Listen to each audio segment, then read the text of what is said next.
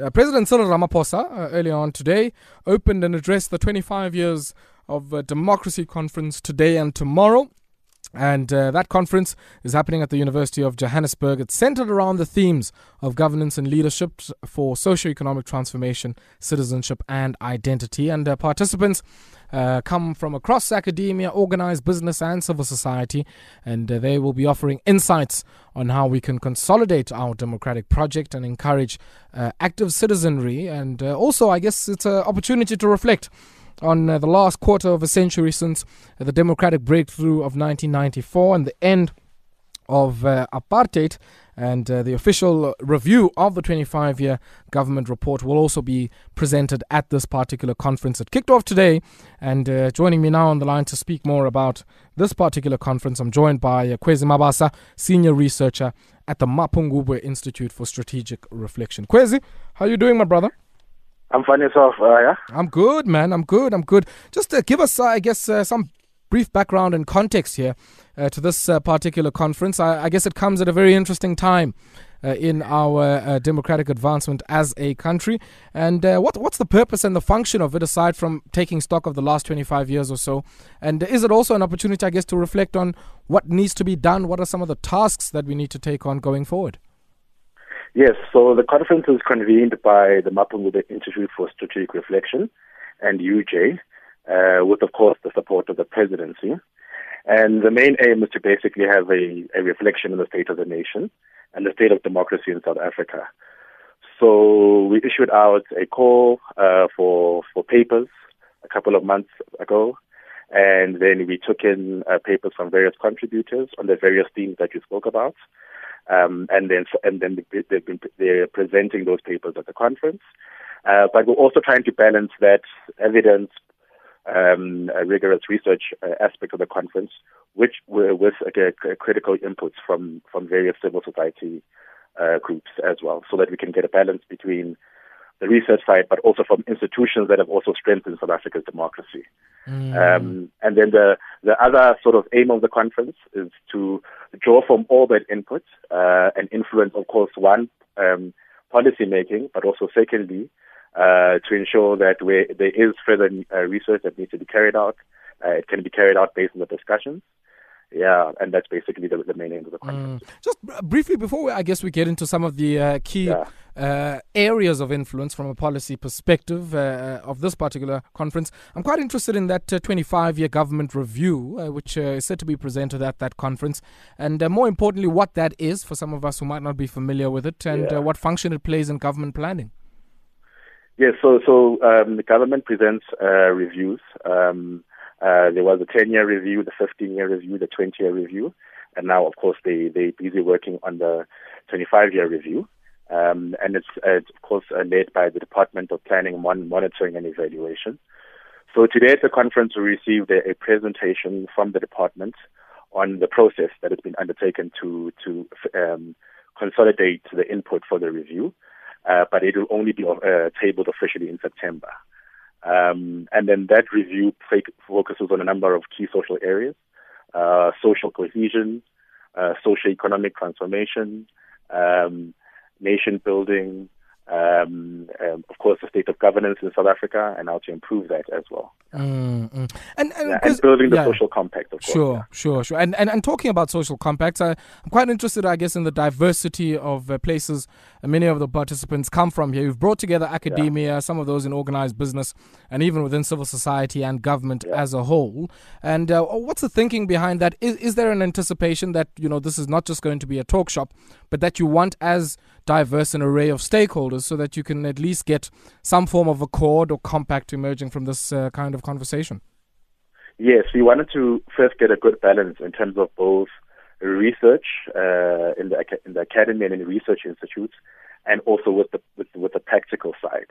So when you bring together both the researchers and the institutions that are involved in some of these key areas, you then get that balance and you get the lived experience of South Africans. Because sometimes what's written on policy and when, what's written on paper doesn't always resonate with people's lived experiences um, and the various challenges and successes that they face uh, in the specific sector that they're working in or in the area in which they, they, they reside. So that was the rationale. The second thing was we wanted to um, ensure that we have a diverse institutional representation. Um, and because, as we know, South Africa is a country uh, that is characterized by um, by a citizenry with a diverse um, institutional background, historical background, uh, intellectual background. So we wanted to draw on that. And uh, the other important thing was we also had a lot of young and emerging uh, scholars, especially African scholars, who've been working on various pieces of work to also present.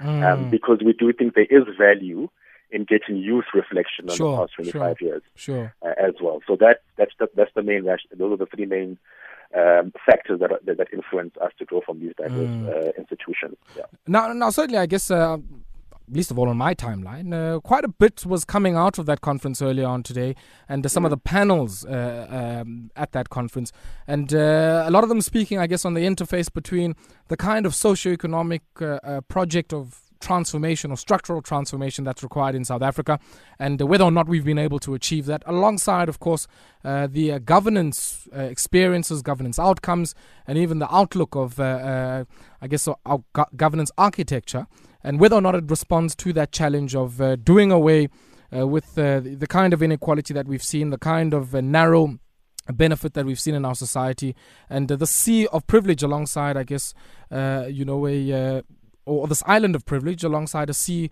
of poverty that continues to characterize our, our country. What are some of the key things that came out of that discussion uh, that uh, certainly gave you food for thought and uh, more importantly uh, will inform some of the resolutions or, or even, uh, I guess, key recommendations and insights that come from this conference?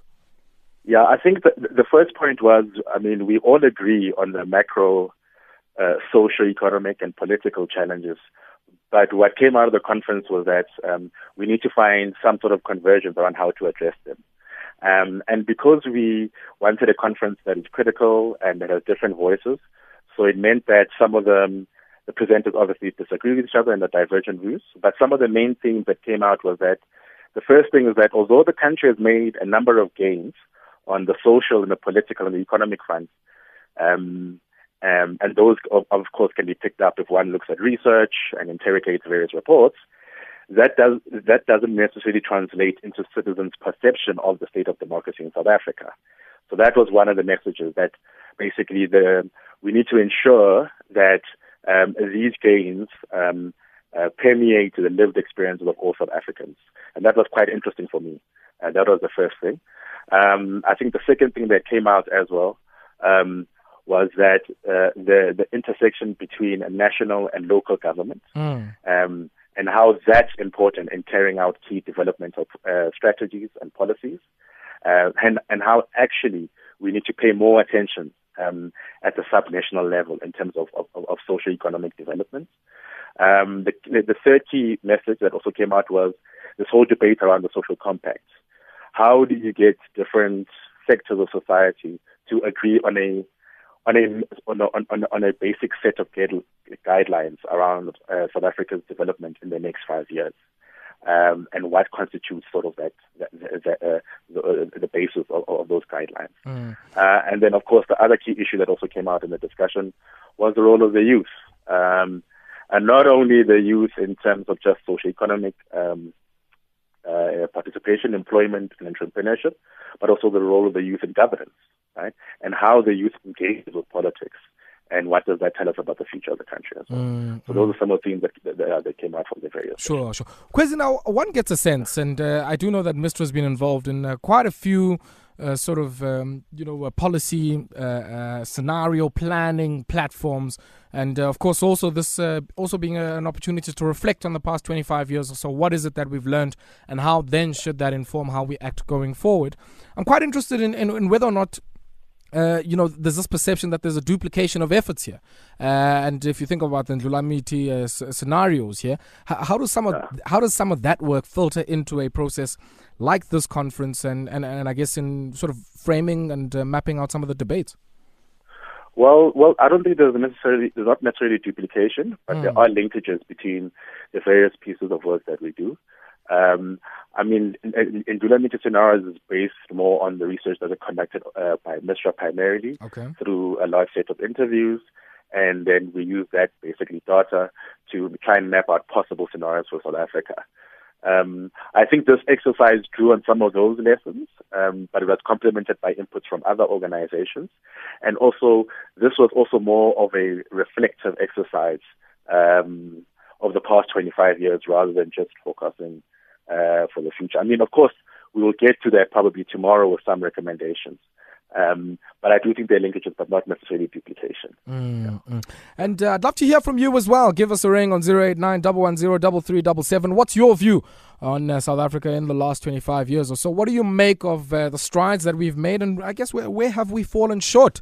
And uh, in that assessment, uh, what is it that we ought to take from the last 25 years or so that uh, can inform how it is that we act for the next 25 years and uh, into the foreseeable future. And Kwezi, I guess uh, the the big question is that all of this happens in a particular context, and I'm quite interested in sort of uh, whether or not, as we look back over the last 25 years or so, some of the inputs were able to also reflect on where we are now on the 23rd of July in 2019, and some of the issues that we're facing, uh, be it some of the key challenges between key institutions uh, be it the sort of public enterprises minister and the public protector. And I speak to speak of them not as individuals, but as the institutions that they lead. Um, uh, right through, of course, to the challenges that we see at Eskom. Uh, and many of the other state-owned entities. Uh, uh, was there any, I guess, uh, reflection and some inputs made in that regard?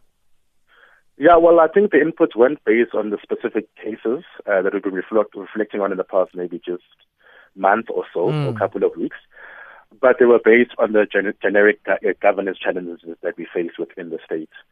And I mean, in terms of um, sort of the, the whole debate around democratic consolidation, one of the key things that came out was that it will basically be impossible for South Africa to continue to uh, consolidate its democracy if it doesn't resolve inequality, unemployment, and, and uneven spatial development, um, and basically the structure of the economy. Mm. Um, and I thought that was powerful because um, if one looks at a lot of the literature and the debate around South Africa's democracy, uh, people normally laud the, the, the, political sort of dimensions of, of, of, our democracy and the civil liberties, um, um, but they don't always analyze them in the context of the socio-economic sort of challenges. So what came out of this conference was that that's, that's very important. Uh, the issue around governance was, was discussed, obviously, um, and people did mention that corruption is a huge challenge. Um, and the the good thing was that it wasn't a, a state-centric discussion on corruption, but it was also uh, corruption in, in, different sectors of society, mm. and, cor- and corruption and corruption led by different uh, organizations and individuals. Uh, so yeah, those issues were, were, were, addressed, but within the context of the, of the broader debate. Yeah, I mean, it's quite clear, Kwezi, that you, you know if you look at uh, many of the dialogues and uh, debates and yeah. engagements that preceded the 1994 moment, be it uh, CODESA or even some of the debates inside the liberation movement and across society more broadly. Uh, even, uh, I guess, the, the fact gathering exercise that led and culminated in our constitution. One does get a sense that at that point there was a very clear sense of the kind of tools we needed. One of them being that constitution and some of the aspirations and commitments therein. But there was a sense that if we had the right governance framework in place, we could be able to intervene uh, even in some of the challenges that you speak about, be it spatial inequality or even some of the uh, economic inequity that we have. And one gets a sense that I guess, uh, you know, that optimism. Uh, isn't as uh, common as uh, maybe it was then. And do you get a sense that I guess we have a very clear sense of uh, what tools we have to have in our arsenal to be able to respond uh, to the ever shifting and changing challenges. Yeah, I mean, I think part of the problem, and this is a personal view of mine, is how we've understood governance in the past, mm. which has always been a very state centric notion of governance, right? Uh, which always assesses and evaluates the states um, at different levels. But we also have to look at uh, governance in terms of uh, the relationship between state and non-state actors, mm. both citizens and also private institutions. So we can have the constitution, um, we can have the legislation, but you definitely need to make sure that um, non-state actors also play a role uh, in restructuring the, the socio-economic base of the country. Um, and that's that's the reality. And I, uh, this notion that you know we'll just fix government and we'll just have elections and then it'll produce all these positive social and political and develop and developmental outcomes. Of course, we've seen that it's not it's not necessarily true or it doesn't produce the desired outcome. Mm. So, and this even extends to what citizens are doing. Um, in, in, in their various uh, um, areas where they live and the institutions where they run or they operate outside of the state. Um, and we need to revive that notion of citizenship and active citizenship uh, to resolve some of our challenges. Mm. Well, uh, what does that look like, Kwezi? I, I, mean, all of us can lament that uh, we've seen an effective demobilization of our society since uh, the uh, uh, early 1990s. you know, a lot of the kind of local level active citizenry that we talk about, be it uh, you know, about uh, key issues that we're facing at a local level and even linking those to bigger demands. Uh, uh in effect, many people would say there's been a demobilization. On the other side, some people would say uh, you've potentially had uh, increasing mobilization, as fragmented as that might be, and uh, many people erroneously call that service delivery protest, but it's a wide array of protests about a wide array of issues. Uh, what do you make of, I guess, the state of play when it comes to active citizenry and uh, over the last 25 years or so? And uh, do you get a sense that uh, these two debates between them, there is some middle road uh, between the demobilization thesis and another thesis that says, yeah, we effectively mobilized, uh, be it around service delivery protests or any other issues that communities rise up against. Yeah, I do think there is a middle road, a middle road in the sense that I think that protest action, of course, is one form of of, of displaying active active citizenry. Um, but we also know, if you read development literature, or even if you go into communities and do some research, you'll find that people organize around key development programs, be they health, uh, it can be small-scale farming and agriculture. Uh, so people are engaged in forms of, of, citizenry that are outside of the protest sort of uh, narrative. Um, and we need to build on what people are doing um, and use those then um, to, to address some of our, our challenges in our communities. Mm. So I would say that, that that is the middle road. But um, of course, uh, in the dominant media narrative, um, uh, we we tend to focus on only the protest element. Yeah. Mm, mm, mm. and yeah. and uh, you know, I guess a key part of uh, any conference is uh, uh, some of the things that uh, are taken out of the conference. So just m- maybe map out for us what the process becomes. We do know that uh, there's a session tomorrow, and then thereafter. Um, uh, the conference will be closed by uh, the uh, minister in the presidency, Jackson Mthembu. Uh, but uh, just maybe, I guess, map out for us, fully aware that you know the Department of Performance Monitoring and Evaluation is playing a key function here. one would have an expectation that you know the conversation is not going to end here, but that there will be key issues and influencing touch points from a policy perspective that ought to emerge from a conference of this nature. Yeah, the first thing is that we, we of course, would expect that the, the institutions that are participating in the conference, particularly tomorrow's session, where we've um, invited business uh, and representatives, representatives of labor and community from NEDLAC, would draw on some of the rich discussions and implement it in their programs um, and in their policy advocacy outside of the conference. The second thing is um, the all the, the discussions of the conference and the papers are also going to influence uh, the presidential macro social report, which will be released later on this year. Um, and also, um, and then we also um, are expecting different partners and different stakeholders, um, particularly those who are representing local governments and institutions that are involved in practical policy implementation, implementation to also then take on some of the key recommendations from the from the conference uh, into their communities and into the spaces in which they operate.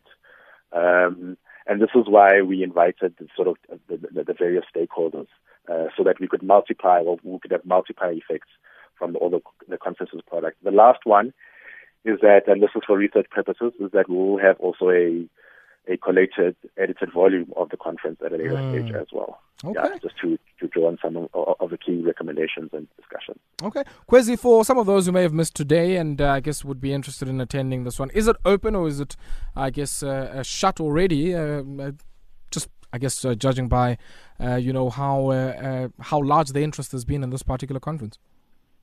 Um, well, unfortunately, the process of of um, of of of of, of getting access to the conference was closed one or two a couple of days ago. Okay. Uh, yeah, so it's, it's not really open for tomorrow, but obviously the the the, part, the outcomes of the conference will be made public. Uh, yeah. Okay.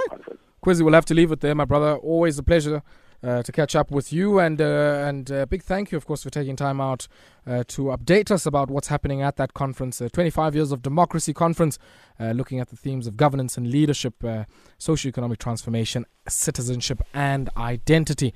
And we'll have to pause there, of course, and take a brief break. And when we come back, we ask you, what you make of, uh, of course, uh, the presentations made before the judges today in that request to interdict the remedial action of the public protector.